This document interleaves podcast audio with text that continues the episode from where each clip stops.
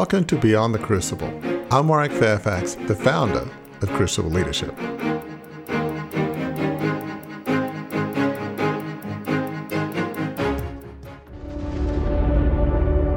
Who are you under there? What are you hiding?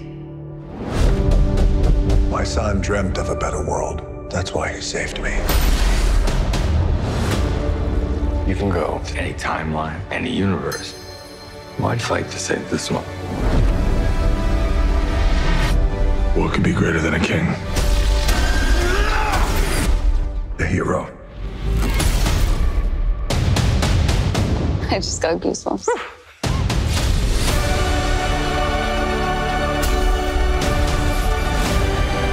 If we don't stand up, no one will.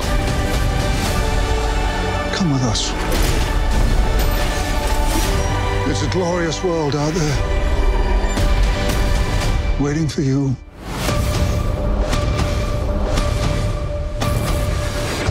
Are you in?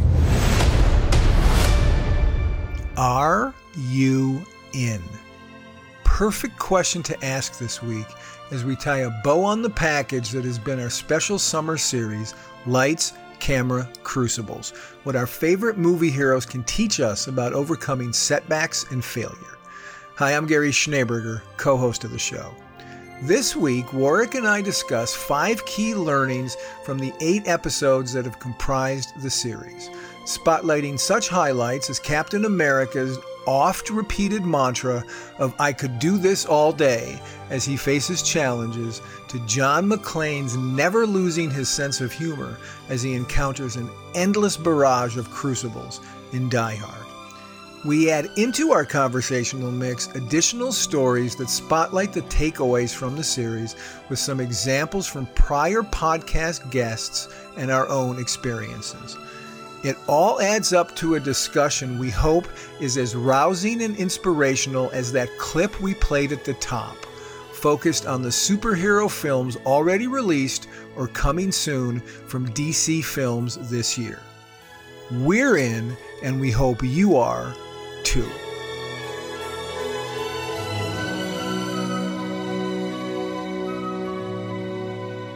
We did eight episodes in Lights Camera Crucibles of eight movies featuring heroes. Just to run through them, they were superheroes, action heroes, and sports heroes. Let's see if I can if I can recall all eight. Warwick. There was Spider Man. there was Captain America. They're here. There was Iron Man. There was the Natural Roy Hobbs. There was Robin Hood. There was Batman.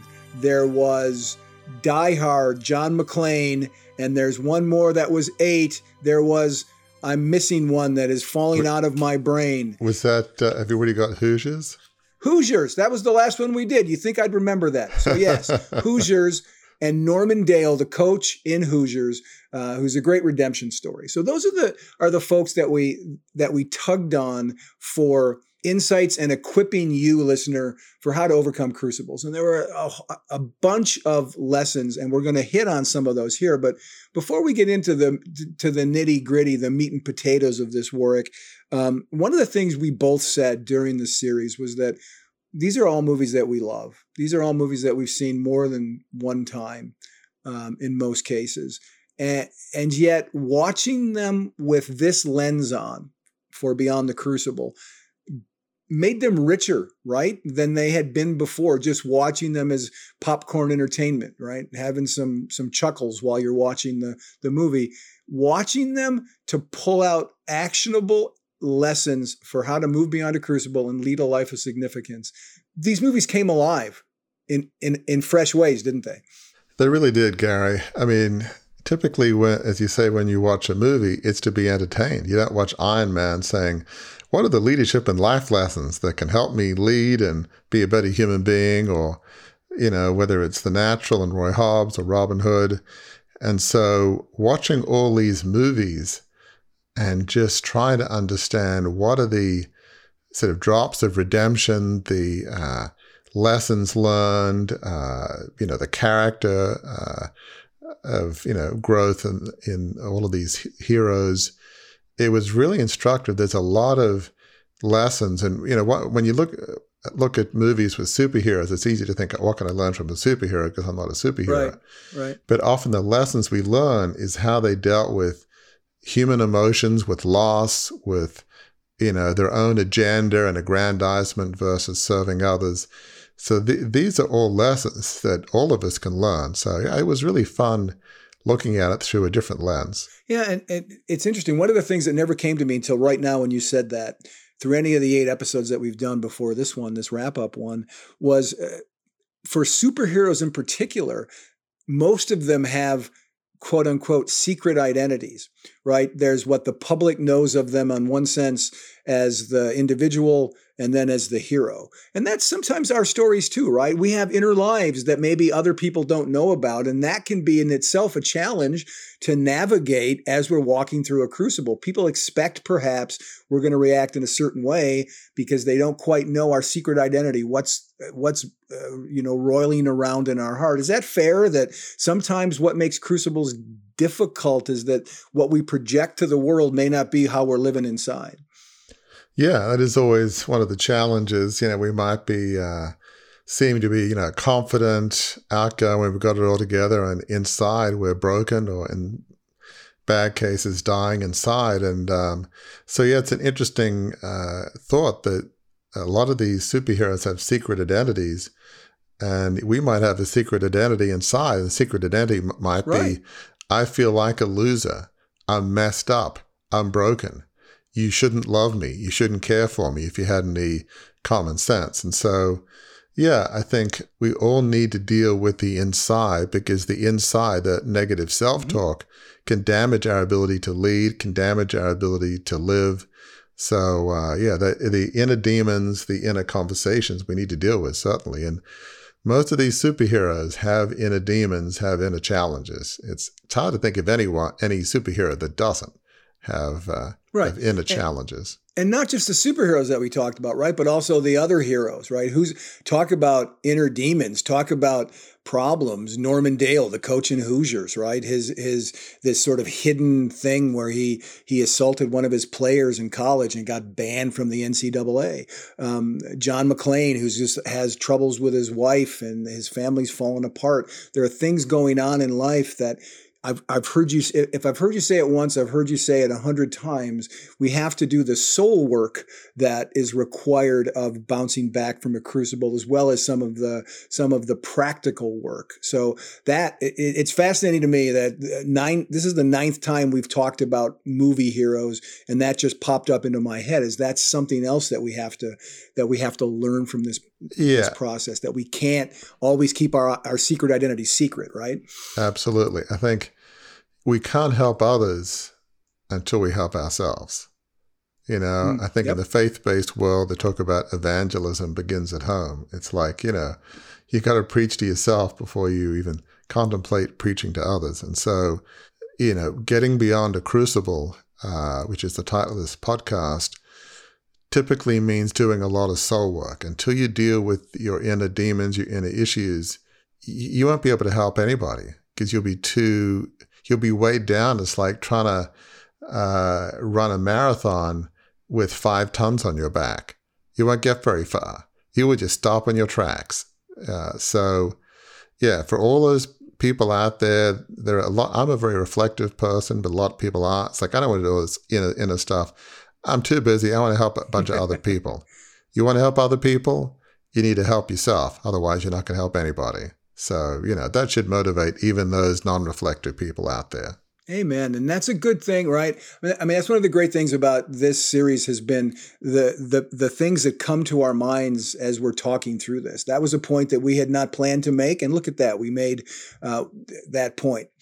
But listener, you may be wondering, in a fuller sense, why did we spend eight weeks? Why did Beyond the Crucible spend eight weeks talking about movie heroes, superheroes, sports heroes, and action heroes. And just to level set us as we get going and um, talk about uh, what we're we're calling five ways to transform into a crucible busting hero. That's the theme of, of of the episode today. But before we get there, we're going to do a little crop dusting here with just some ideas about why we're talking about heroes at all, and we're going to revisit something we talked about in the first episode, not in depth, but just to give you an idea of why we chose these types of movie characters. And that comes from a Psychology Today article uh, about how heroes can improve our lives. What is it about heroes that improves our lives? And the first point of that article was that they produce in us an emotion called elevation. Uh, and it goes back to an article in 2014, which says that research suggests heroes and heroic action evoke a unique emotional response that scientists have labeled elevation. Thomas Jefferson used to talk about this as the way people felt moral elevation when they read great uh, literature. How do heroes elevate us in that sense, Warwick? How do you think that that plays out? I think heroes they kind of sweep us along in this sort of tide of uh, I don't know if it's euphoria or encouragement. They really just um, they really just lift us up. They uh, they kind of uh, inspire us. They make us think that's who I want to be. That kind of save the day, help people. They appeal to our better angels. Whether you know you've obviously got Spider Man who um, you know, rescues Mary Jane as he defeats the Green Goblin. You know, Batman, uh, obviously in the in the movie that we looked at, uh, saves Gotham City from uh, the Joker is terrorizing everybody, and obviously, uh, poor John McClane is going out to the coast to have some fun with uh, his wife and have a few laughs. Yeah, have a few laughs, and ends up. Um, you know, having to combat terrorists in Nakatomi Plaza. So, you know, with all of these, we tend to see ourselves in the role of hero in the sense of, you know, I'd like to be the one to save the day, even in a small way, to kind of do something good for my family, friends, co-workers. You know, I'd like to do something right for a change. So there is this sense that it it elevates ourselves, it elevates the sights and how we look at ourselves. So um, yeah, I think the you know, heroic movies can have a really great effect on us. Yeah, and it it's kind of like the clip that we played at the beginning of the show, um, which is the trailer for 2022 from from DC Films, uh, the people who do Batman, Aquaman, The Flash. Um, this idea that uh, the world needs heroes, right? There, there's a sense of awe when you encounter heroes, um, when you see that what heroes do. That just can't help make you feel elevated, you know, can't help but make you stand up and cheer. And that's an important thing for us, especially as we're battling a crucible, is to just have this sense of having your spirits lifted. So that's the first point of why we dug deeply into heroes um, for this series. Second one is that heroes can heal our psychic wounds. I thought this was fascinating. Um, that this article in Psychology Today talked about how in ancient cultures, tribe members huddled around a big campfire together at the end of the day.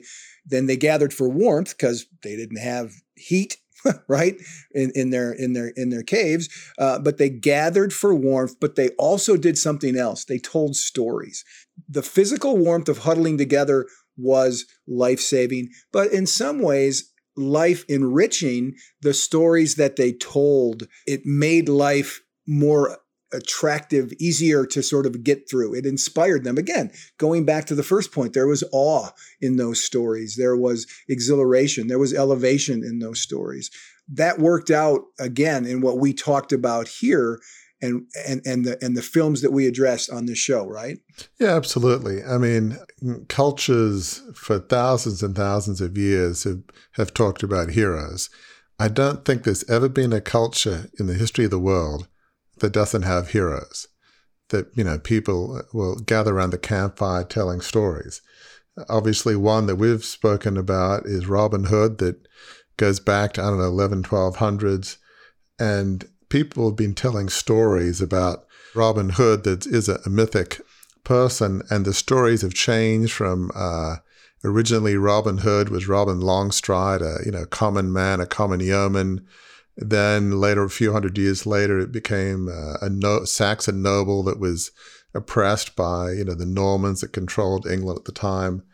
But you know, Robin Hood has been around for hundreds of years as this guy that would uh, defend the defenseless, the oppressed, the poor, the common man, the common woman against the tyranny of Prince John and his henchmen. So there is something about just telling stories of heroic figures. It just touches us. I mean, it, I, think back to the ancient Greek heroes of uh, uh, Odysseus um, and the Trojan Wars, taking 10 years to get back from uh, Troy to uh, his native Greece, and Achilles and Agamemnon, all of these great heroes. Uh, I mean, Greeks have been telling stories about the ancient Greek uh, and heroes for thousands of years. So it's it's a part of our culture, part of every culture of just telling stories of heroes, and it's just it's healing, it's soothing. Uh, we all love doing it. Our third point from this Psychology Today article, again, which we're not getting into in any depth, we're just kind of doing a drive by with it. But the third point is heroes nourish our connections with other people. Uh, storytelling, the article says, is a community building activity. The sense of connectivity it builds is critical to human emotional well being. Hero stories create a strong sense of social identity. And I haven't shared this with you, Warwick, because I just got it yesterday. Like by the by yesterday, I mean the day before we're recording this episode. And if you remember, listener and Warwick, when we talked about Iron Man, I made reference to watching that movie and, and, and the and the funeral of Tony Stark in that film. And I and I mentioned how my nephew, uh, a young man uh, in his twenties, late twenties, uh, was was so moved by that experience. I I did not tell him I mentioned him in the podcast, but yesterday he sent this text to me. Listen to what he wrote in light of what I just said. Storytelling is a community building activity, uh, a sense of connectivity. It's critical to human emotional well being. This is what my nephew Luke wrote me. You know, every now and again, I will see videos people took in theaters during Avengers Endgame at the end when all the Avengers come together and how everyone just loses it. In other words, there are videos going around about everybody crying when all the Avengers come together uh, during Tony Stark's funeral. And my nephew says further, I remember being very depressed at that time and unmotivated to really do or enjoy anything, and that you invited me along opening weekend to see it. I got to experience that. And every time I get to look back at these kinds of videos, I still feel the rush of excitement and how groundbreaking that movie was, and that everyone who enjoyed the MCU got to experience it together. It's one of my most treasured memories. That is the power of social connection, the power of emotional connectivity that can come from hero movies, right? It, it really can. I think in heroes in general, it's funny, just as you were saying that, talking about your nephew, the way that my father and I connected was through stories about heroes. That was the language that we he communicated love to me. So we were living in England when I was about, I don't know, six or seven or so. And he read me a book, speaking of Greek heroes, like a, I don't know, 1800s book called The Heroes by Charles Kingsley. It talked about uh, you know, all the Greek heroes, you know, Perseus, Theseus, um, you know, just some different mythical f- folks. And when I was small, I would say, you know, Daddy, just tell me some history. I didn't care what it was, just some historical story. And he was like an encyclopedia. I mean, he right. read every, about every hero he loved, you know, British heroes in particular. So there'd be stories of, you know, Admiral Horatio Nelson and Battle of Trafalgar in 1805 and Duke of Wellington and Waterloo in 1815. So, you know, that's the way we we communicated. And you know, with these movies, yeah, I mean, you and I obviously, uh, you know, talked about how much we like The Natural and Captain America and Hoosiers, one of the all-time favorite sports movies with you know Norman Dale and that sense of redemption, uh, as you mentioned, after getting banned from uh, from basketball. So yeah, it's you know it's a source of connection when you talk about the heroes that you love. Uh, it's a way of creating you know bonds uh, between father and son, you know, mother and daughter, just uh, brothers, sisters. It's a point of connection.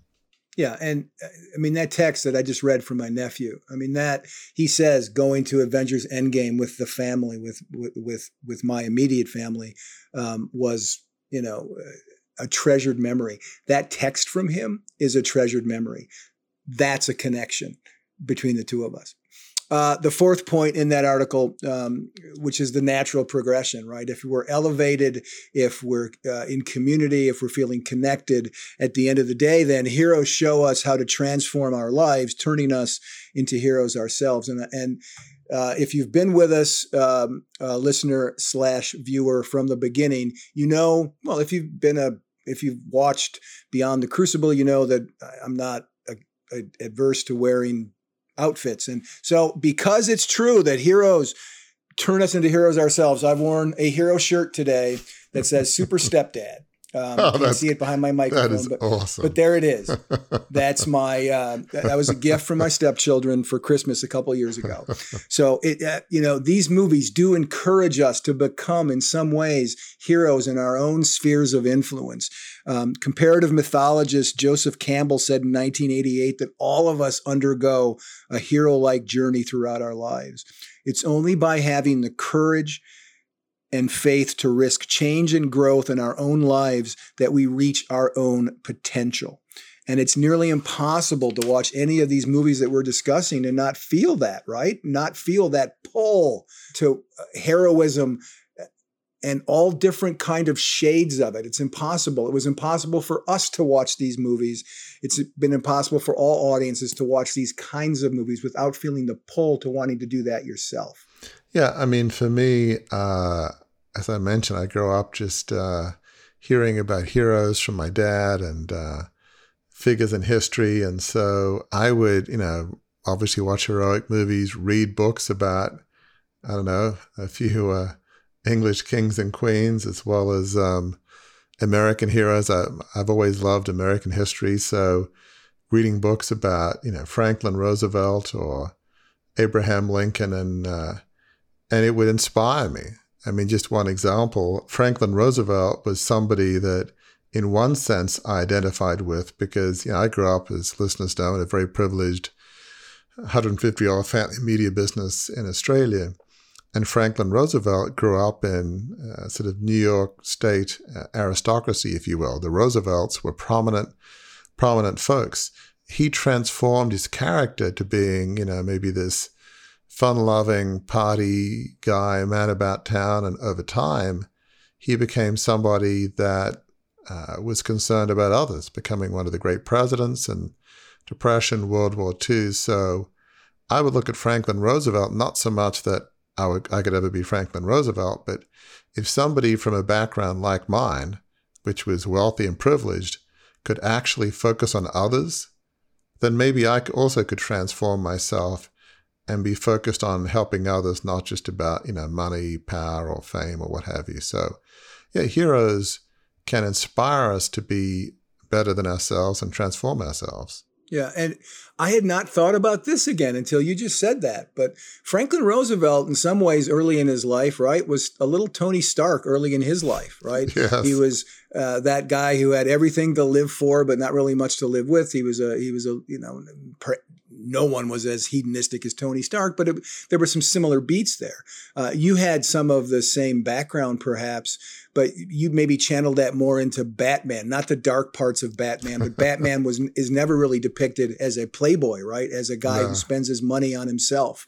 He's always dedicated to helping others. So that's just kind of a fascinating way of it's it, it's interesting how a lot of the heroes that we talked about, at least a couple of them here, came from uh, means, and yet they went in different directions, kind of starting out, landed in the same place, which is the goal of why we're doing this series, is to get everybody from from the from the origin story to the life of significance at the end. That's what we're hoping to to bring to you, listener, as we talk about these things. Absolutely, and just a brief point on uh, Roosevelt and Iron Man.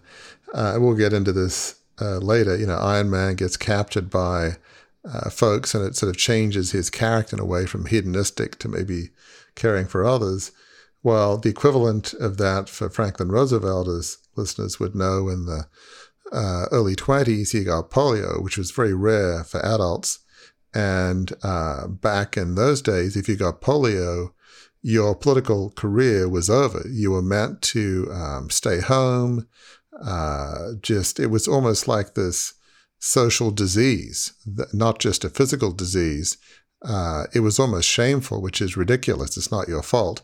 And so he had to fight fight through that. And, you know, both Iron Man and Roosevelt went through different tragedies that transformed their characters. So, you know, sometimes real life, uh, you know, R E A L and R E E L can imitate right. each other.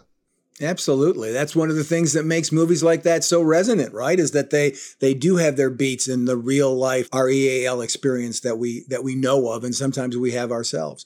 All right we're going to pivot now and get into the meat of what we're going to talk about today. And that's just to put a bow on the package that was Lights, Camera, Crucibles. And that is uh, this idea of here are five ways to transform into a crucible busting hero using examples from and we're going to do it interestingly, I think. We're going to do it from R E E L life and also R E A L life. So we're going to touch on, talk about what we learned from the heroes we went through, but then we're going to uh, comb back through the archives of some podcast episodes, tell some personal stories to kind of emphasize, um, put a, an exclamation point on the points that the heroes teach us. So here's the first of those five ways to transform into a crucible busting hero that comes out of our series, Lights, Camera, Crucibles. And number one is to develop perseverance.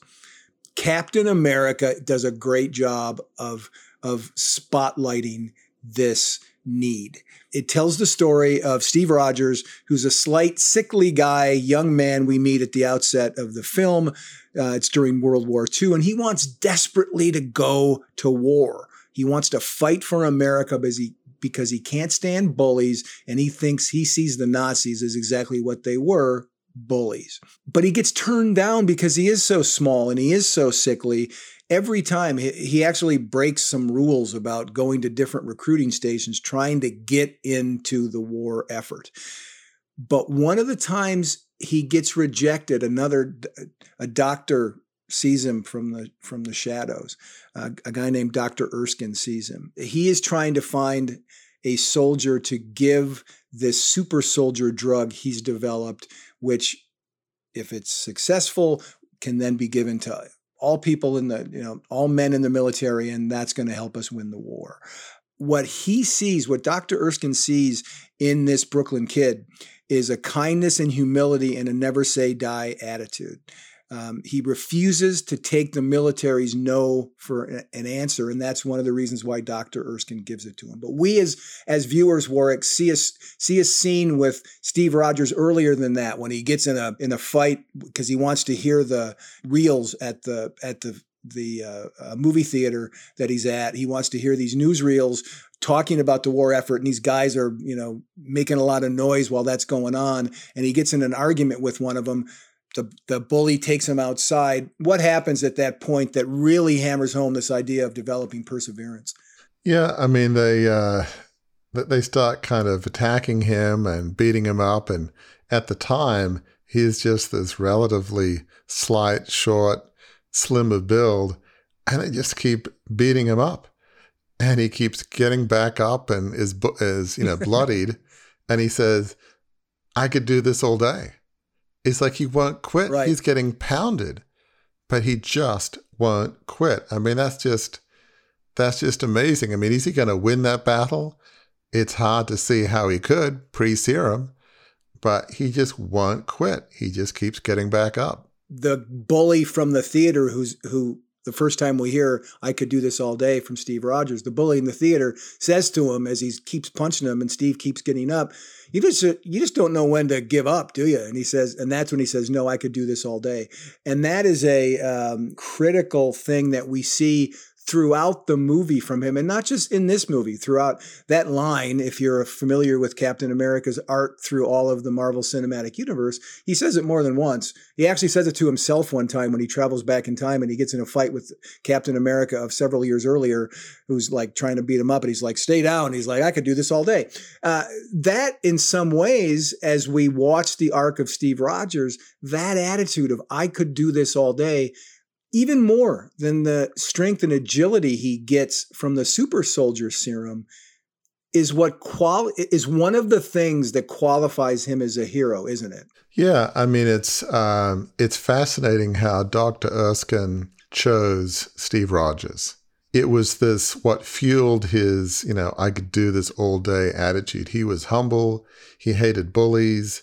He just had this sense of of righteousness, this desire to defend the defenseless. And Dr. Erskine said, you know, uh, a strong man, somebody who's had all the gifts, is not necessarily going to have your sense of compassion, your sense of caring for others. And so Dr. Erskine chose character first. And really, when you think about what fuels Steve Rogers' perseverance post serum, when his, you know, strong, powerful guy it's because it's not about him. It's about this humble attitude of serving others. You know, it's set in World War II, so it's defeating Nazi Germany. It's he could do this all day because people are counting on him. People are counting on right. him and his team, and he will never quit because quitting would mean letting down the defenseless. He will never let the defenseless right. down. He will always take the bullies on. So really, his character is what fuels his perseverance.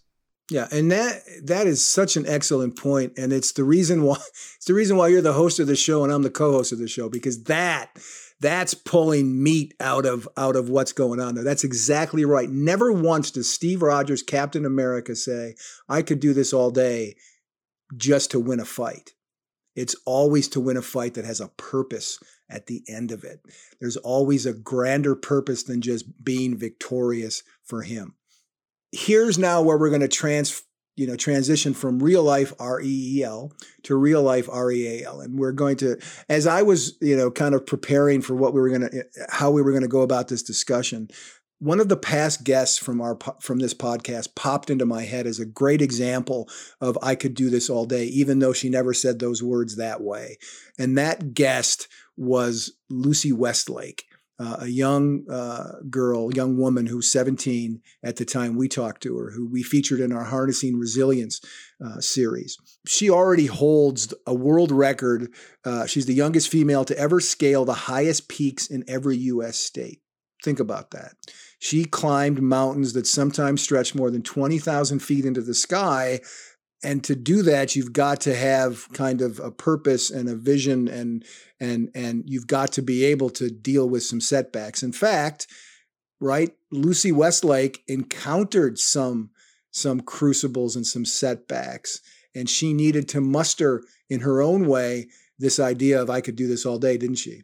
Absolutely. I mean here she is uh you know, designed to climb all the peaks uh, in you know uh, in well, the peaks in all fifty states, and the, you know one of the hottest is Denali in Alaska. And at age mm-hmm. 13 mm-hmm. yeah. she uh, went to climb that, and I think with her dad at the time, she didn't make it. You know, the wind was just massive. It was you know it was a lot tougher. You know, the weather than um, she had hoped, and she would not not do it. And it was four years before she was able to successfully climb it, which, you know, was age 17, which was relatively recent. But, um, you know, she has this phrase that's, I guess, the equivalent of Steve Rogers, I could do this right. all day.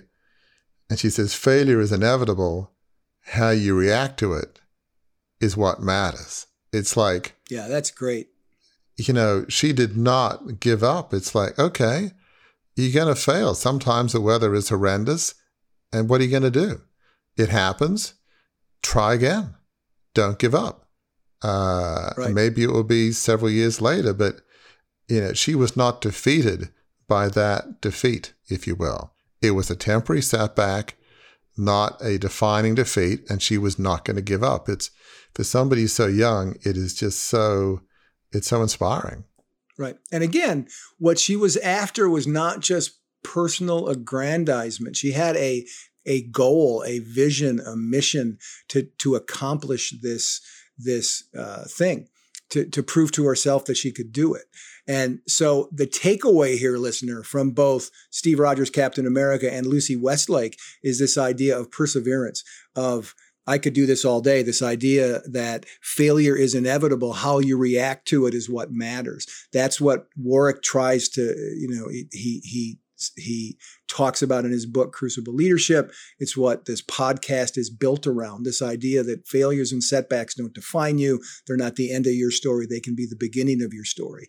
And Steve Rogers getting beaten up in an alley was the beginning of his story, uh, uh, of his life of significance. And Lucy Westlake not getting to the top of Denali at 13 was just a midpoint in her story that has then moved on um, to world record status. Pretty impressive, right? Absolutely. And, you know, while we're speaking of Lucy Westlake, I'm reminded of Lisa Blair. And she was the Australian hmm. woman mm. that uh, we had on the podcast who sailed around uh, Antarctica. She wanted to be the first uh, woman to sail around Antarctica and, you know, break the record for the fastest trip around. And what's interesting is she did do that, but she was trying to do it uninterrupted. And at one point, I think a mast fell and she had to go north out of the lane, so to speak, that was going around, uh, you know, Antarctica and head to Cape Town, South Africa for repairs. Uh, and what's interesting is, uh, you know, a few years later, I think it might have been even earlier this year, she finally competed, completed it. And she has this great phrase, right. which is failure is not trying. It's very mm. similar to Lucy Westlake's failure is inevitable, how you react to it is what matters. It's it's very similar notions. And what's remarkable about Lisa Blair, as she puts it, is she is not particularly tall, not particularly athletic, and this is her perspective. She would say she's an every woman. She'd say, There's nothing special about me. I'm just like any other woman. But what's special about her and what's special about Lucy Westlake is their character, their perseverance, they never say die. They, they, that's their superpower. You know, it's not it's not physical or you know any other particular attribute, uh, you know, physical attribute anyway. It's more internal. It's that sense of never say die. Failure is not trying. You've just got to keep going. It's there's similar stories, uh, but they're you know they're remarkably um, motivating. And when you say that work, what that triggers in my mind, go back to the Captain America episode. What impressed you so much about his fight, Captain America's fight with the Red Skull, who also had received that serum and it made bad worse. It made him evil. And he was he was I mean tell the story. What was he trying to to get out of out of Captain America about why he had the super you know the super serum too? Yeah, it's like well, you know, Red Skull was saying, "Well, why you? You know, you like the strongest, the best, the smartest, the whatever that America has to offer." And he said, I'm nothing special. There's nothing special about me. I'm just like any guy. Right. And it just floored Red Skull because he was meant to be this super Aryan German who, you know, took it before from Dr. Erskine, you know, uh, back when he was sort of trapped in Germany and just, um, you know, without Dr. Erskine's blessing. He just couldn't understand how the super Aryan guy, of course I should have it. I'm the best of the best. I'm the best of the best, most German of the Germans. Who's this guy? Some kid who's nothing special? He just couldn't process that from uh, Steve Rogers. Right. right. So Steve Rogers and Lisa Blair both talk about themselves as just average everyday people and Lucy Westlake would do the same thing. And that's the that's the takeaway here listener. You can learn this idea of never say die. Failure is only if you don't try and I could do this all day. That's the takeaway. You're going to hit crucibles, have that attitude, and that will help you become a crucible busting hero. Point two from our REEL life uh, that we talked about is find a team of fellow travelers. And uh, you talk about this a lot in Crucible Leadership, Warwick, the importance of having a team of advisors who don't just tell you what you want to hear, but what you need to hear. And early on in Iron Man, uh, when Tony Stark is sort of depicted, his backstory is depicted, Tony Stark doesn't have a whole lot of fellow travelers who are anything more than admirers. Um, there, there are not a lot of people speaking truth into, into his life. But then he's attacked uh, while demonstrating some of his weapons in Afghanistan. He's a he's a he's a uh, he's a weapons manufacturer. Some of his missiles get fired upon where he's at. He suffers a, a very uh, a traumatic injury, and his life is saved while he's in captivity by another man who's in captivity, a fellow scientist named Ho Yinsen. Puts a magnet in his chest to keep the shrapnel from going in his chest. But Ho Yinsen does a lot more than that for Tony. Does a lot more than just save Tony Stark's life. He actually makes it worth saving. How does he do that? Yeah, you know, he saves his life physically, but he saves his life spiritually, emotionally. In sense, he saves his soul. And he does what maybe nobody has done before to Tony Stark. Yet, you know, he's in captivity. He's in a, a dark, vulnerable place. Maybe he's in a place where he would listen, as opposed to before. He's you know going to parties, drinking, gambling, driving fast cars. It's all about hey, I'm making money. I'm making money out of weapons. Who cares? Right. It's all about me. He's about you know when you think of superheroes, it's hard to think of anybody more narcissistic than than a, than a pre you know, captivity's Tony Stark. He, he gets the gold Right. medal for narcissist, I think. You know, Ho Yinsen, who his fellow prisoner says, you know, basically you can be more than this. Is this all you're going to be? Just making weapons and, you know, Mr. Party Guy? It's like, is this what you want your legacy to be? Is this what you want your life to be? You know, you could be so much more than this. You could use your money for so much more. He just really puts a knife in his soul. I mean, yes, he's got this uh, new uh, new heart uh, from technology, but in a sense, not only does he give him a heart transplant uh, with technology, he gives him a soul transplant. He just puts a knife into his soul, and you know, it doesn't make Tony Stark a perfect altruistic human being, but he makes a significant change in his character from that from that moment and he begin he's, he begins to realize I'm using all my tech technological engineering brilliance to make weapons that you know in some cases are coming back to kill Americans because it's hard to control where weapons end up. Right. And you know maybe I should use technology to save the planet to make the world a better place. So that fellow traveler, that speaking truth to power, took a lot of courage, and it changed his life, and in a sense helped redeem his soul. Yeah, and it changed the trajectory of of what he was able to do. In other words, his vision, his vision changed, right? We talk a lot about vision here at Beyond the Crucible and Crucible Leadership. And his vision changed from really having no vision, but living day by day. Ho Yinsen says to him at uh, one point, You have um, a lot to live with, but nothing to live for. And what he Yeah. discovers as he has a team of fellow travelers, and, and Ho Yinsen being the first one of those, Pepper Potts, his assistant, who he he he you know kind of loves, but he learns how to love as the movie goes on, and certainly as the arc of of Tony Stark's story throughout all nine movies he appears in in the Marvel Cinematic Universe, he develops that. But you're absolutely right; he's not perfect.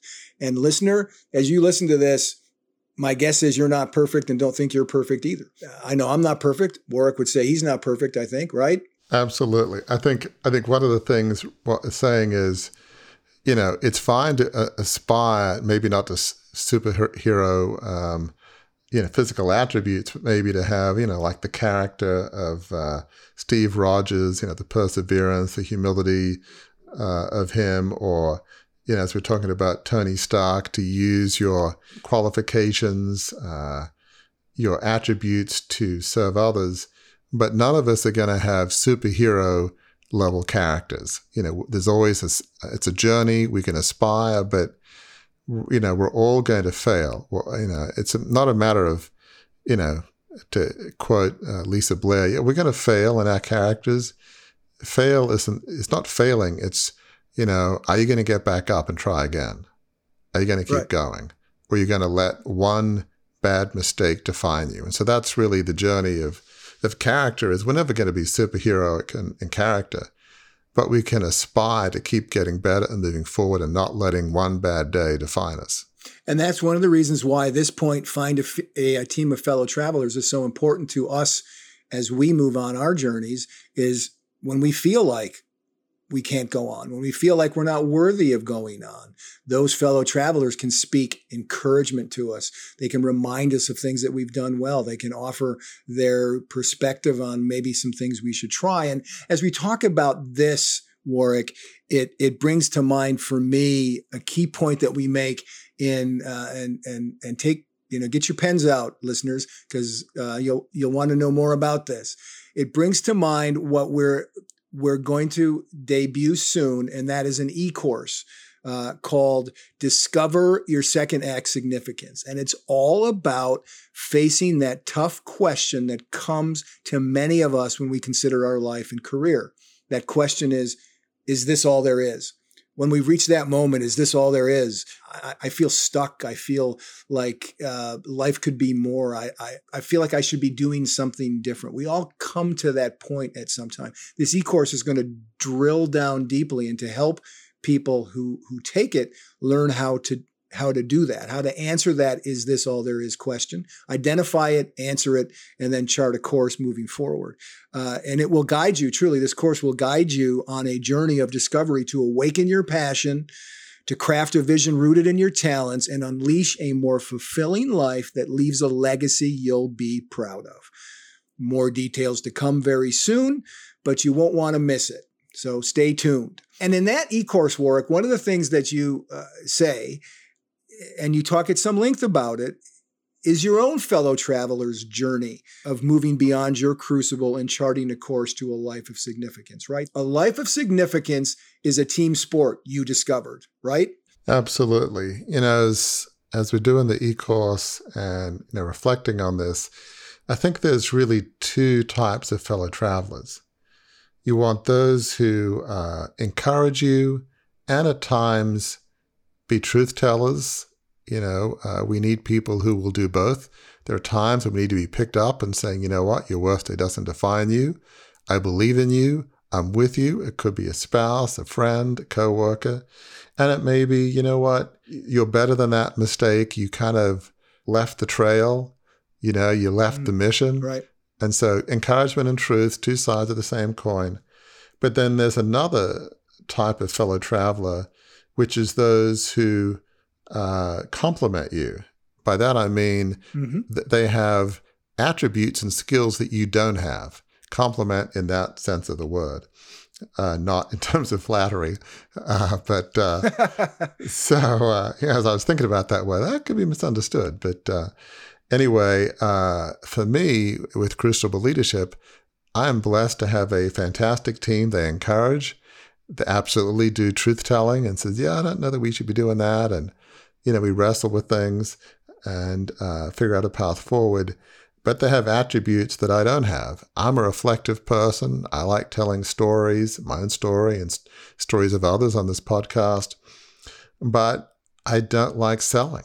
I'm just like phobic about that. You know, some people are right, scared right. of heights or, uh, you know, I, I, just, I can't do the whole selling thing. So we've got people that are great at, at selling, promoting, uh, you know, marketing, branding, production on this podcast. You know, you can't do everything. There's a few things I like to think I'm actually pretty, if not very good at. But there's many things I am both bad at and just don't like doing. And the re- there are always reasons, but I think none of us have all the gift and all the experiences to do everything. We just don't. So a smart man or woman realizes their own limitations and their own phobias. We all have them. And say, okay, some of these things I'm going to overcome, some I may not overcome. You're not going to overcome lack of gifting in certain areas. If you're, you know, if you're a good writer and hey, I want to be a genius at math, Probably you won't be. Or there's a bunch of engineers, mathematically minded people say, I love numbers, this whole word thing, I don't get it. That's that's right. being human. So surround yourself yes, with people that will encourage and tell you truth, but surround yourself with people with different skills and abilities uh, than you have. And that's what I, have tried to do in Crucible Leadership. And certainly, uh, in, as you're trying to chart your second act, uh, you got to have a team to be able to help you get there. Right. And that's, you know, that's one of the reasons why there's Captain America and Spider-Man here on the desk as we're having this conversation because let's let's circle back to Tony Stark and Iron Man. One of the things that helps him find a life of significance and helps him truly find his calling and helps him truly say I mean, he couldn't have saved saved Earth from the things that they, he saved Earth from without the Avengers, right? These guys are Avengers. He knows that. He puts his team of fellow travelers goes from Ho Yinsen, who's the first one, Pepper Potts, who's always been there for him, but he eventually builds the Avengers, and that is what ends up stopping Thanos, the intergalactic villain in the final Avengers movie that we talked about it was so moving that people posted YouTube clips of it all over the place of the reactions of the crowd. That's the ultimate fellow travelers from this series of Lights Camera Crucibles is the Avengers, right? Without all of them together, they would not have accomplished anything that they've accomplished. So that's a great place, I think, to land the plane on this one. Now, the third point of the five that we're going to talk about here on becoming, on transforming yourself into a crucible busting hero uh, is to uh, live life on purpose, dedicated to serving others. And the example, we're going to go from Iron Man to Spider Man right here. Spider Man. Uh, Peter Parker is a brainy high school kid. Um, and he's picked on and, lab- and, and labeled as nerdy by his classmates. But when he's bitten by a radioactive spider during a field trip, he develops the proportional powers of arachnid. The new abilities come with new crucibles for Peter, though. His me first attitude in the beginning, he's focused on trying to get money, to earn money with his strength to buy a car to impress the girl he secretly loves. And, and that obsession, even short lived obsession, to make money, to focus on his own advancement, to focus on himself, use his powers for himself, not for a greater good, ends up leading to his beloved Uncle Ben, who raised him like a son after Peter's parents died. It leads to Uncle Ben being murdered. And it's at that point in the story of Peter Parker and Spider Man, right, Warwick, that he really begins to, to learn the lessons, as we say all the time. If you learn the lessons of your crucible, you can move beyond it. That's when that starts for Peter. It really does. Um, sometimes those we love will, will say words to us that we don't really get at the time, but can't we? You know, we come to understand later, and that's what happens with Peter Parker. He's in a car with his Uncle Ben, and his Uncle Ben says, you know, with great power comes great responsibility. And Peter doesn't process at the time as the time is into, hey, I have these powers now and I'm going to make money, you know, uh, wrestle, you know, it's all about me and I'm going to get enough money to get a car to impress the girl he has a crush on, uh, Mary Jane. And, you know, he's just not thinking of it. And then uh, partly because he just, you know, there's, there's somebody that some bad guy that he could have done, could have helped stop and it's like, hey, it's not my problem. And that right. bad guy ends up, you know, uh, killing his beloved Uncle Ben. So then those words, I'm sure, haunt him. You know, it, with great power comes great responsibility because he didn't heed that warning. It leads to his beloved Uncle Ben getting killed by this bad guy. So it, it really just transforms his perspective and he uses his powers to, for others to um, you know, help Mary Jane at one point, but she's being um, captured by the Green Goblin, and you know, uh, takes on the Green Goblin as he as he seeks to kind of wreak havoc on the city of New York. So those words do transform do transform his life. Yeah, I mean, he is he he becomes a hero because of the crucible that he gets through, because of the crucible and the lessons he learns from it. And that's what we talk about all the time here on the show is if you learn the lessons of your crucible and you apply them moving forward, you can create a new vision for your life, and that new vision leads to a life of significance. And no one would say at the end of Spider-Man, the first movie with Tobey Maguire, there was there'd been a bunch of them. All of them end up with this young kid picked on who learns a terrible lesson when his uh, when a loved one dies. He learns from this terrible experience a lesson that that he then dedicates his life to serving others, to living on purpose, focusing on serving others. In fact, with in that first Spider-Man movie, there's a he's in love with Mary Jane, and he and he and Mary Jane, Mary Jane says she's in love with him, and they're they're the stage is set for them to have a life together, and Peter doesn't do it. Why doesn't Peter do it? You know, Peter has taken to heart the advice from Uncle Ben to such a degree that his whole life is about living a life on purpose dedicated to serving others. So his fear is if he continues a relationship with Mary Jane and she says at the end of that movie that she loves him, it's very clear that uh, Peter Parker loves her. But he says, Look, I just want to be uh, friends. And basically, the inner monologue uh, that goes on is his concern that everybody he loves somehow you know, bad things happen to them, whether it's, you know, Aunt May, who's terrorized by Green Goblin at one point, or Uncle Ben. He's thinking, if I have a relationship with Mary Jane, something bad's going to happen. So he's sac- in this right. movie, he sacrifices his happiness for what he perceives as the greater good. I mean, that to me is the ultimate live a life on purpose, dedicating to serving others.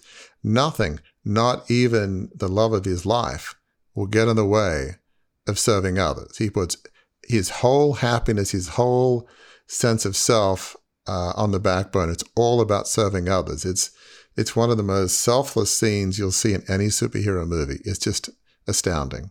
Yeah, and it's again, I hadn't thought about it till you just said that because I've we've said the phrase "live a life on purpose, dedicated to serving others." I maybe a thousand times, up to a thousand times on this show in, in, in your speaking appearances and those kinds of things. But here, but we could edit it, maybe add a phrase in front of it. Live a life on purpose, dedicated not to serving yourself only, but serving others. That's what Peter land, that's where Peter lands. Serving himself would be, I get to be with this girl I love. Ah, but she'd be in danger. And my job is to protect people. That's my calling. That's my purpose. And that's what he's walking out and what he's living. That is our, our, R E E L life example of what it means to um, uh, live life on purpose dedicated to serving others. Uh, we also had in a previous series that we did, Warwick, a, a guest that um, it's funny when we have uh, team meetings from your team uh, of fellow travelers in Crucible Leadership. Her name comes up all the time. She really has made an impact, and, and that is Nancy Volpe Beringer, who we featured in our series Second Act Significance. And Nancy was in her late 50s when she let herself not just dream of a career in fashion design, but to pursue it. She explains that the success and security she'd built professionally over several decades didn't fully scratch the creative itch she felt as a young girl who loved to sew. She had a, is this all there is moment while she's living this life that would have led to retirement and everything would have been great. And she was close to retirement. She's in her 50s, her late 50s. But that's when she pursued her passion with a vigor.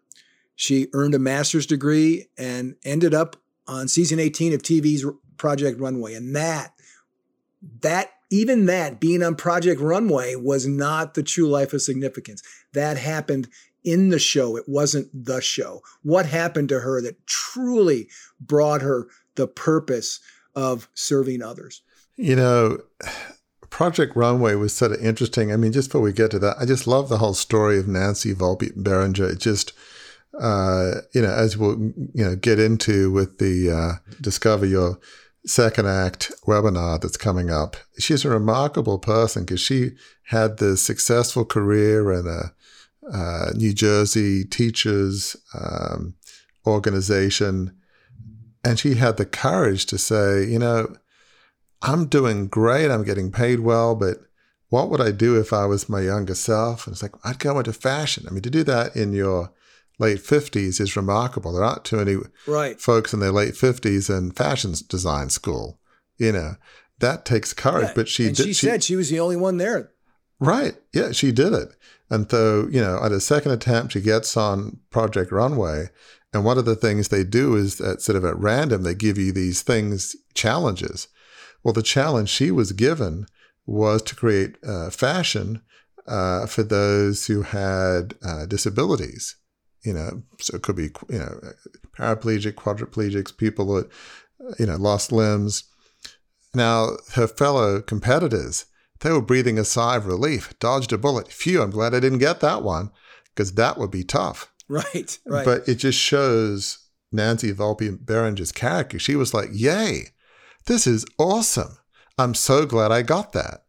And so, yes, right. she d- designs, you know, uh, high fashion couture for, you know, a lot of different folks, but she has an especial design passion to design fashion for those who are disabled and haven't historically had access to fashion. So that just shows her sense of passion to serve others. It's not just about her own fame and fortune. Oh, look at me, I'm a top fashion designer. She's focused on helping others. And just that that moment at Project Runway when she was filled with uh, you know elation and glee and her competitors were filled with relief that that they didn't get that one tells you everything you need to know about why Nancy Vol- Volpe Beringer is a very special person. Yeah, and and those are her life is an is a great example of the the mile markers, if you will, of what the the the path to a life of significance can look like. Because she started out, is this all there is? Got a job, paying the bills. She's successful. She could retire, but there was an itch that was not getting scratched. And then she goes through that process. She takes a shot, learns some lessons from what doesn't make her feel alive, come alive. She she applies those lessons. She casts a vision. She pursues it. It's not easy. She fights through it, and then in the end, she is right living a life of significance. She's gone from "is this all there is?" to wow, this is all I want. That is a remarkable arc. And that's the thing that we're trying, that you're trying to encourage people through the work of Crucible Leadership, through what we're doing on this podcast and what we're going to be doing in this e-course, right? That's that's the goal that that you have for people. Is this all there is? From is this all there is to this is all I want. That seems fair. That's incredibly well said, Gary. I mean, from this, is this all there is? That this is all I want. This is all I want means I'm serving a higher purpose. Right. I'm serving others, and it's filling me with so much joy. Mm. I have all, you know, I have more joy than I could ever, and fulfillment than I could ever possibly imagine. We all want joy and fulfillment. That comes from a higher purpose, that comes from serving others uh, certainly true for Nancy Volpe Beringer. And it's pretty much, I would say, true for every hero we've covered in this series. It's not about them. It's about serving some greater goal, some greater good. And that's why we love these heroes and heroic figures so much. Ah, but here's the rub that journey isn't always a straight line, right? It is not always a straight line. It was not always a straight line for the heroes that we talked about. And that's point four in our five ways to transform into a crucible busting hero. Point four is when the the the road gets crooked a little bit. And that is do not lose sight of your mission or the values that undergird that mission. And the example of that that we want to talk about here is in the natural. Roy Hobbs, right, the otherworldly talented baseball player whose aspirations to be the best who ever played this game are sidetracked, frankly, when he's shot as a teenager by a woman he didn't recognize as a threat. He beats the odds, finds his way back to the majors many years later to become the era's top player, even as an unscrupulous owner and this wily, shady gambler try to pull him down. he gets there. It wasn't a straight line to get there, but after he's there, it also gets to become a little crooked line. Roy has, I don't know it, if you'd call it, he he he falls back into some bad habits. He he his, his blind spots still show up. There's something that happens to Roy Hobbs even after he's achieved success on the baseball field when he finally got there that keeps him for a while from his life of significance, right? Absolutely. I mean, in some sense, Roy Hobbs is a troubled soul. There's a, a phrase the ancient Greeks used, you know, who the gods were would first curse, they first ra- ra- raise up. Sometimes, you know, when you're a young baseball player in this case, and he believes he could be the best there ever was, and that's no idle boast. His ability to uh, right. pitch and bat was as good, maybe better than anybody. He's not a Steve he Rogers. struck out the Babe Ruth character, right? Right, He struck out exactly. the Whammer. Yeah. Exactly. Steve Rogers doesn't grow up thinking I could be the best there ever was. Me, no, I'm like, you know, short and the slight of build. He's not thinking that. But uh, Roy Hobbs is. And so then when he gets kind of seduced by this, uh, you know, dark angel, if you will, and Harriet Bird, who uh, who shoots him in a hotel room, and that wound to the stomach basically torpedoes his career for for years, and he comes back a lot older, you, you know, and yet that lesson of be careful who you associate with, he doesn't really quite learn that. And, Right. you know, Right. along comes, you know, this gambler's uh, mole, uh, Memo Paris, and, you know, she just again seduces him. And when he's with her, his batting average goes to the floor. She's just like Right. a, a, you know, a, a one person wrecking ball to his baseball game, you know? It's, you know, talk about back to Greek heroes Achilles. He is uh, his Achilles heel, if you will, you know? Right. Yep. Um, but, you know, there's this, what I love about uh, The Natural, there's a, a, you know, like in Star Wars, if you will, uh, there's a battle between good and evil, between the dark angel and an angel of light. And the girl he knew way back when, when he grew up, you know, in the cornfields, was Iris. A variety of reasons they get to meet up. And in one game where he's in his slump, she stands up and she's she has this beautiful white dress and it's illuminated by the light, and she does look angelic. You know, she inspires him to be better. There's a great Right. scene when he's in hospital after being, you know, poisoned by some bad guys, and he says to her, you know, gosh, you know, to Iris, you know, I could have been the best there ever was. I mean, I just, you know, I could have walked down the street of my town and like, there goes Roy Hobbs, the best there ever was. And she says, well, and, and then what? You know, is basically, is this all there is? You know, in, Right. not so many words.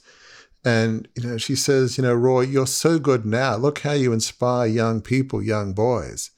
You, you're an inspiration. Uh, so she helps him realize there's more to life than just being a great baseball player. There's being a great person, being an inspiration to future generations of athletes, of baseball players. And so eventually, good does win out, uh, as it should in all good movies. And uh, the angel of light uh, overpowers the dark angel. It's a great movie, but to your point, life is not often smooth, and he is very gifted but he he has challenges with his course. He gets sidetracked in part by his own inner demons and his own mistakes. Yeah, and I love what you just said about um, the way that Iris reacts to him wanting to be the best there ever was in this game. And one of the things we did in the first episode, in the episode where we talked about the natural, is I, I, I have a, a prop card that had his statistics on the back that weren't shared in the movie, and he was like, his home runs per at bat were better than Babe Ruth. He had enormous success but you use that phrase eh, she was telling him basically is this all there is? Is success all there is? Right? Um, and and and that can be true too. Sometimes that itch that says is this all there is? isn't born out of out of being in a a place where you can't pay the bills or in a place where you have financial struggles. Sometimes that place is this all there is? is born of you got a lot of money, Tony Stark. You've got a lot of accolades, Roy Hobbs. You can get to that place and it can look different for different people. And one of the people who we talked to on the podcast who exemplifies some of this point, this idea of not getting you know, keeping your eyes on your mission was Hank McLarty, um, who was a guest we had uh, gracious. I think when I looked this up, work, it was almost two years ago when we talked to Hank. It's hard to believe. Hmm. Um, but he was, in his own words, an intense goal setter from the third grade. And he achieved most of what he set his mind to, like Roy Hobbs once he got, right? Very much like Roy Hobbs. Um, he got a scholarship to Auburn. Hank McLarty did. He got a fi- he uh, got, built a financial services career at prestigious firms. Got recognition and wealth as one of the youngest and best in his industry. But then something happened that got him sidetracked, got him off his mission. What was that? It's very similar to Roy Hobbs. He was drinking mm-hmm. the Hank Kool Aid, as he puts it he was hitting the numbers out of the park as a financial advisor. He was doing fantastic. And somebody said to him, Hey, why don't you jump ship? Come to my firm. I'll, you know, make you a partner. He'd throw all sorts of stuff at him, but he couldn't resist. Well, no sooner than he joined the firm, uh, I think the company went under before he almost joined right, it. But before he could but, start. Right. But he burned all his bridges you know, uh, at the previous firm. Yeah, I'm leaving and I'm, you know. And so he was at a point where uh, he threw everything he had into this new firm. It went bust. And so he was humiliated. At one point, he was living in a hotel for, uh, I think, a couple years with his two boys, just requiring the free breakfast at the hotel to get by. He was humiliated. You know, this successful guy that was, you know, young, uh, you know, the golden boy, you know, he'd lost his cape. It was pretty, it was, it was tarnished, you know? I think there was an episode right. of the Spider-Man uh, franchise when he gets like covered in some black goo and he becomes, you know, not the not the Spider-Man we know and love. There was a bit of a war for his soul. Well, it was a bit like Hank McLarty here. You know, he got some mm-hmm. black stuff on him and he was uh, he was not the person he wanted to be.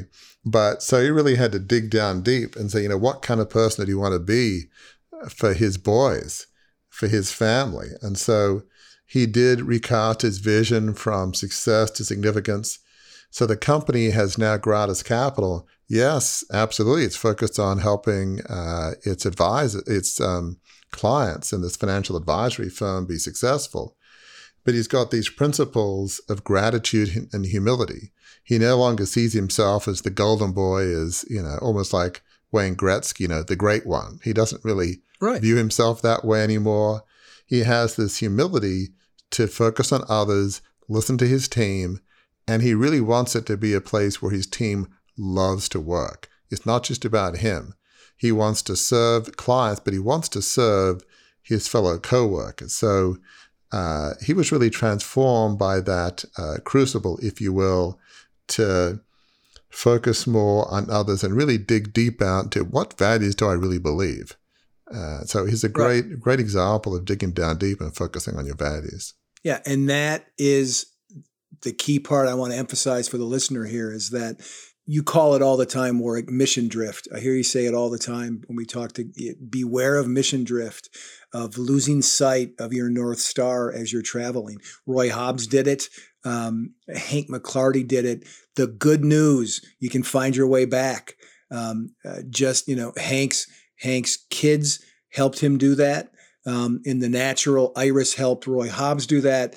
Again, the importance of fellow travelers, the importance of those people who will support, encourage, goad, exhort, sometimes correct you. That is critical to continuing to walk on this road to a life of significance, especially when there are detours to it. All right, we're to point five in the five ways to transform into a crucible busting hero. And this is this is my favorite one. I think probably because I'm a little goofy myself. And um, uh, the guy that we're going to talk about here in this point is keep your sense of humor. It's important through all of this to keep your sense of humor. We've all heard the phrase laughter is the best medicine. This is true even and especially when the sickness we're fighting is moving beyond a crucible. In Die Hard, John McClane is a cop who finds himself doing battle all by himself with a group of terrorists that seize the office building where his wife Holly works. And but even as life-threatening crucibles pile up, and we talked about this in the episode. I mean, it's like a tennis machine firing balls at John McClane all the time. Crucible, crucible, crucible, crucible. Even as those things piled up, he never takes himself too seriously, does he? No, he doesn't. Uh, you know, it, it's kind of funny. It's a wonderful movie. You know, he's in this crazy situation that he, he's going out to uh, Los Angeles. He's kind of uh, separated, it would seem like, from his wife. Holly He's a New York cop. He's going out to LA and he's just going for Christmas. And he's going to right. this Christmas party at Nakatomi Plaza in LA. And he's not thinking he's going to be fighting bad guys. He's not. He's not thinking as as cops say, "I'm on the job."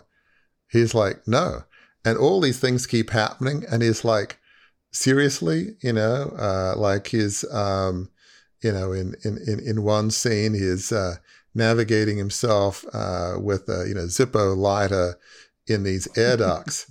and he kind of quips, you know, uh, thinking of Holly as, as his uh, wife, as she says to him, come out to the coast, you know, we'll get together, we'll have a few laughs. And instead of laughing right, and right. grimacing and, you know, he's got no shoes on, he's getting shot at and he's, sweating and it's like, you know, in this claustrophobic air vent.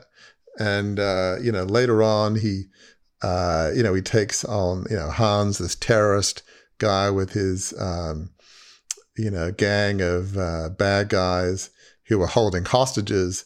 And, uh, you know, he gets, he takes one of the bad guys out, uh, you know, plops him, I think, on a chair, goes down an elevator, and, you know, when the elevator opens on the shirt, it says, now I have a machine gun. Ho, ho, ho. It's like, right. You know, he just has this, uh, he tried to keep a sense of humor, which I think one of the point, points that we, we need, reason, uh, the reason we're raising this is when everything is falling apart around you, sometimes laughing helps clear your head and, and keeps your focus. Because if John McClane doesn't keep his focus, people are going to die.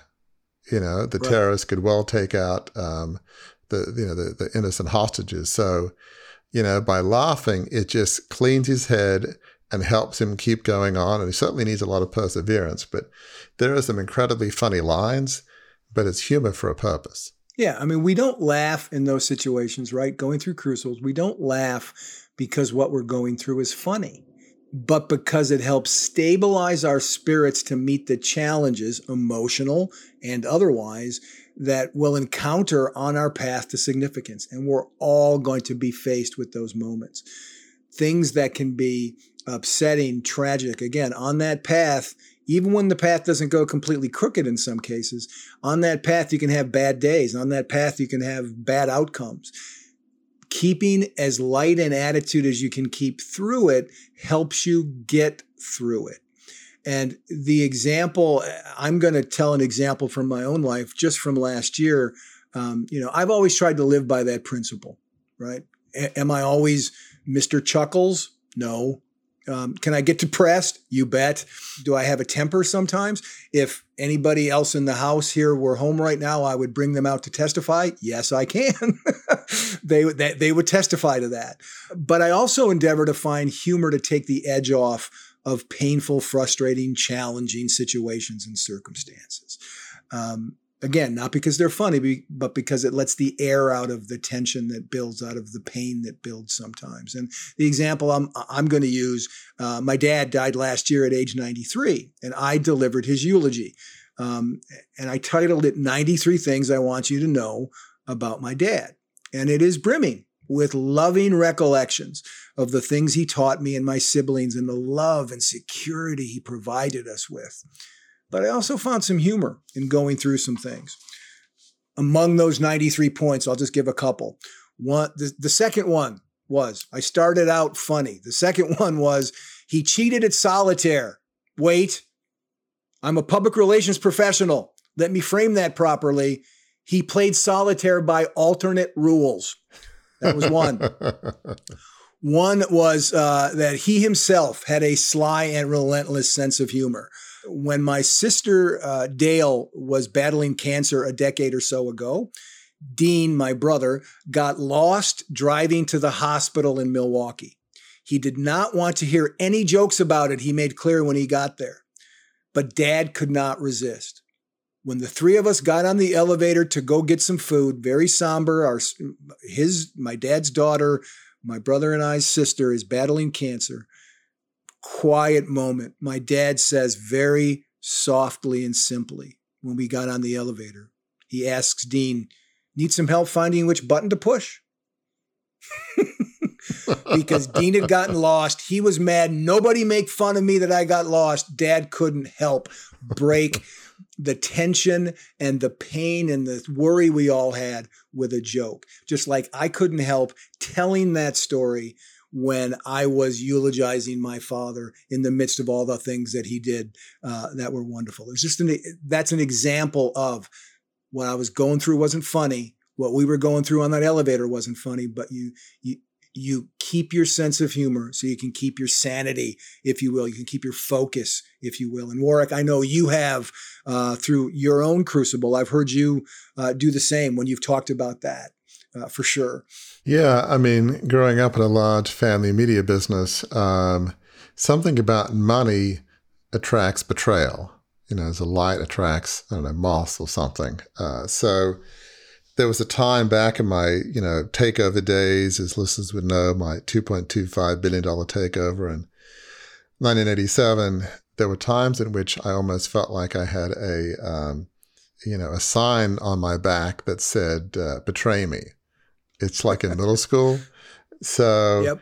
you know, people would, you know, advisors, different folks would, you know, let me down and, you know, I've had you know, family members, friends, and I would just almost grimace and smile and say to myself, hey, you know, I, I just, you know, X person, I just forgave you for the last thing you did. Can you just give me a break? I can't catch up. I mean, come on, really? I mean, just can you just dole out the betrayal right. or the terrible things one at a time? Give me a few weeks, few months, but okay, don't do it more than one at a time. Just yeah, come on. I mean, you know, give me a break. So just the sense of, you know, I must have had a, you know, a, a, note pinned to my back saying "betray me," and can you just, you know, uh, you know, give me a moment? I'm trying to catch up. So uh, I would use that to sort of uh, grimace and, you know, grin to myself, like seriously, come on. So by kind of like I wouldn't say making light of it, but maybe having a wry smile or smirk about it. Yeah, uh, frankly, a little bit uh, like John McClane. He has plenty of wry smiles and smirks as he's going through things. So right. maybe channeling a, I'm not John McClane, but channeling a, insi, you know, a little bit of John McClane, that wry smile as I was going through my own crucibles. Yeah, and uh, I'm going to uh, let you sort of uh, have the last word, but I have to tell a story now about my own uh, sign hung on my back when I was in, gosh, junior high school. Okay, I was a, I was a bit of a of a heavy kid in junior high school, so and it is funny. I'm laughing about it right now because it's creative and funny. Somebody hung a sign on my back that said "Kick me," right? The old "Kick me" sign, right? But this was a creative kid. It said "Kick me." I'm fat and won't feel it.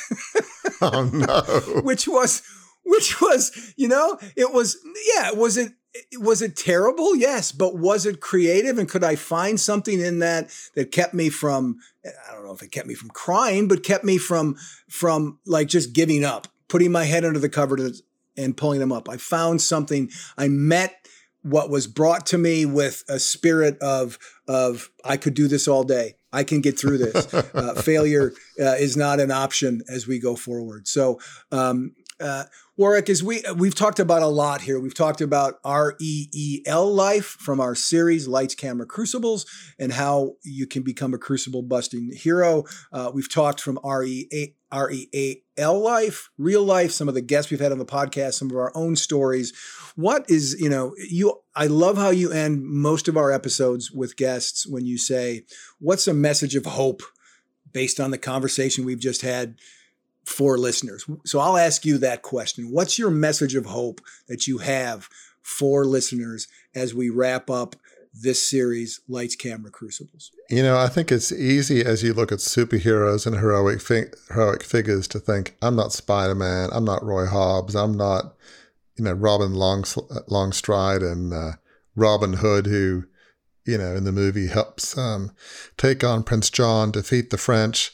I'm not any of these people. I'm just a regular guy, you know, regular woman. I'm just, you know, how can I relate to this? What what does it all mean for me? I think it's really through these different folks, it's not so much the greatness of their superpowers or their great deeds, it's the greatness of their character.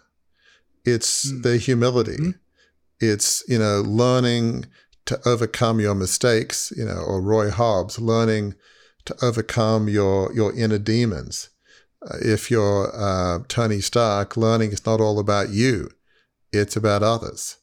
You know, it's uh, it's you know uh, Peter, Peter Parker realizing it's not about me; it's about it's about serving uh, you know a, a wider uh, you know a wider purpose about humanity. It's Steve Rogers. I can do this all day, and it's not about me. It's you know, is defending the defenseless against bullies.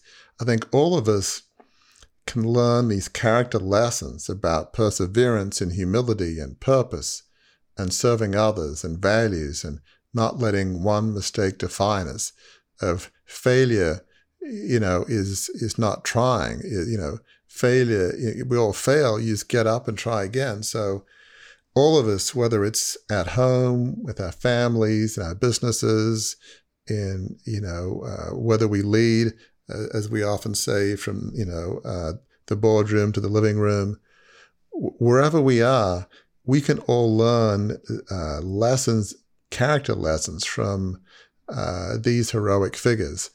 They're very uh, they're very applicable. It's easy to think, oh, that's not me, but take your eye a little bit off the superpowers and look at the heroic examples of character that each of these folks showed that we've been discussing, we can all learn how to be a bit more heroic in our character and how we live our lives.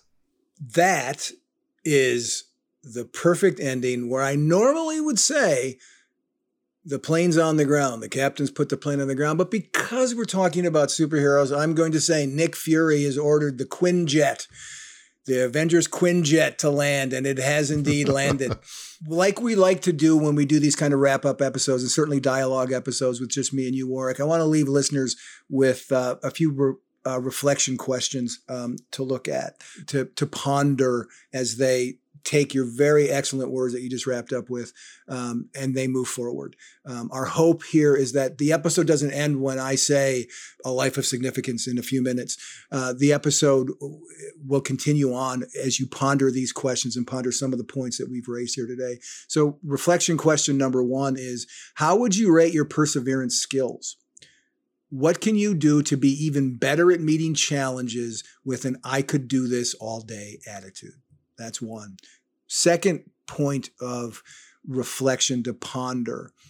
How do you deal with distractions that threaten to pull you away from pursuing your vision? When the, the Roy Hobbs distractions come up, the Hank McLarty distractions come up, how do you deal with those things? And then maybe how can you deal with them better if you don't deal with them so well? And then the third point in what ways can you bring a humorous perspective to your crucible? Remember, critical. It's not about making light of what you're going through, but lightening the load of its impact on you. And this is not a question of reflection, but I am going to pose this question to you, listener, before we sign off. And that is go back to the beginning of this episode. You heard that, that clip play from the DC films, uh, superhero movies about how the world needs heroes. Do you remember the last line in there. The very last line in that, when all these heroes are shown doing their thing, talking about why they're heroes and how they do it, the last line was, Are you in? So ask yourself that question. All the things that we've talked about here about, about pursuing a life of significance, overcoming your crucible and pursuing a life of significance. Are you in? if you're in, stay tuned. In the weeks to come, we'll have more to say about our e course, um, which will help you get in, which will help you navigate your way to finding, to discovering your second act significance. So, until the next time we are together, listeners, thank you for spending not just this time with us today, but all now nine episodes. Hopefully, you've spent, if you haven't spent all nine episodes of Lights, Camera, Crucibles with us, guess what? Good news. They're all at crucibleleadership.com. You can go find them there. So, we will be back soon. And until that happens, please remember that we understand that your crucibles are difficult. We understand that they can knock the wind out of your sails and change the trajectory of your life. But we also understand, we also know from our own experiences and from the experiences of the guests we talk to on this podcast and the heroes that we've discussed on this podcast that you can get your life back on a course dedicated to serving others leading toward something that allows you um, to get rid of that feeling of, is this all there is? There is hope to move beyond your crucible. And that is casting a vision that you're truly passionate about and recognizing that your crucible is not the end of your story. In fact, it can be the beginning of your story, as it was for every hero we talked about. Because when you learn the lessons of that crucible, or those crucibles, like John McClane, the destination that they can lead you to is the destination they led all of our heroes to, and that is a life of significance.